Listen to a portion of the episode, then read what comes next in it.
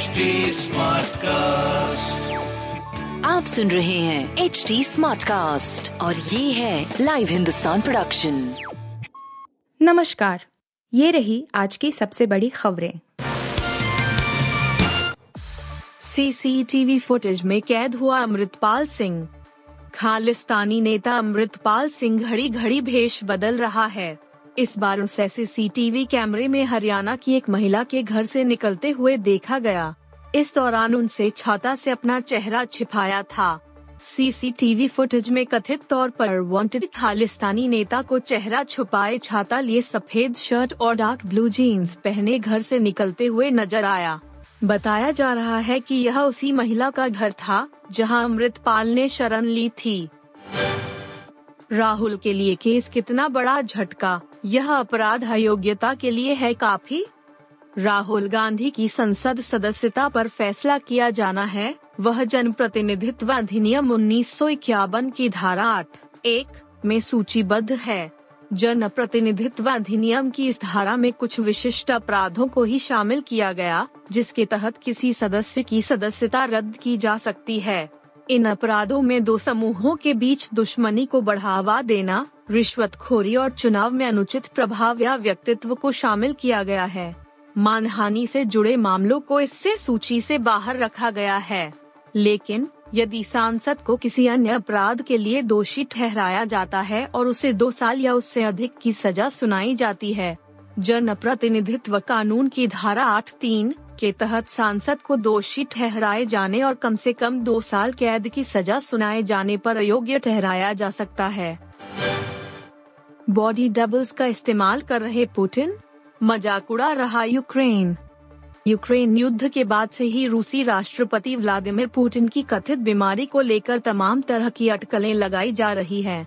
अब कहा जा रहा है कि पुतिन लोगों से मिलने के लिए अपने बॉडी डबल्स का इस्तेमाल कर रहे हैं। रूसी सोशल मीडिया पर एक वीडियो वायरल हो रहा है जिसमें दावा किया जा रहा है कि पुतिन यात्राओं के लिए कई बॉडी डबल्स का इस्तेमाल कर अपने ही लोगों को ठग रहे हैं। पाकिस्तान में होगा एशिया कप का आयोजन, भारत के मैच को लेकर बड़ा फैसला। एशिया कप 2023 के आयोजन को लेकर चल रहा विवाद अब सुलझता नज़र आ रहा है। दरअसल, भारत इस टूर्नामेंट के लिए पाकिस्तान नहीं जाना चाहता, वहीं पाकिस्तान अपने देश में ही इस टूर्नामेंट को आयोजित कराना चाहता है। ऐसे में अब दोनों देशों के बोर्ड बीसीसीआई और पीसीबी के बीच एक मीटिंग हुई है, जिसमें एशिया कप के आयोजन को लेकर समाधान निकाला गया है। E S P N info की रिपोर्ट की माने तो पाकिस्तान में ही एशिया कप 2023 के आयोजन की संभावना अधिक है, मगर भारत वहाँ एक भी मैच खेलने नहीं जाएगा। टूर्नामेंट के दौरान भारत के सभी मैच न्यूट्रल वेन्यू यानी किसी तीसरे देश में होंगे। अनन्या संग रिलेशनशिप की खबरों के बीच शादी पर क्या बोले आदित्य? बॉलीवुड अभिनेता आदित्य रॉय कपूर, हाल ही में उनकी web series the night manager को लेकर खूब वाहवाही लूट रहे थे। सोशल मीडिया पर आदित्य के कई फ़ोटोज़ और वीडियोज़ वायरल हुए, जहाँ फैंस ने उनकी खूब तारीफ़ की। वहीं आदित्य अपनी पर्सनल लाइफ को लेकर भी कुछ वक्त से चर्चा में हैं।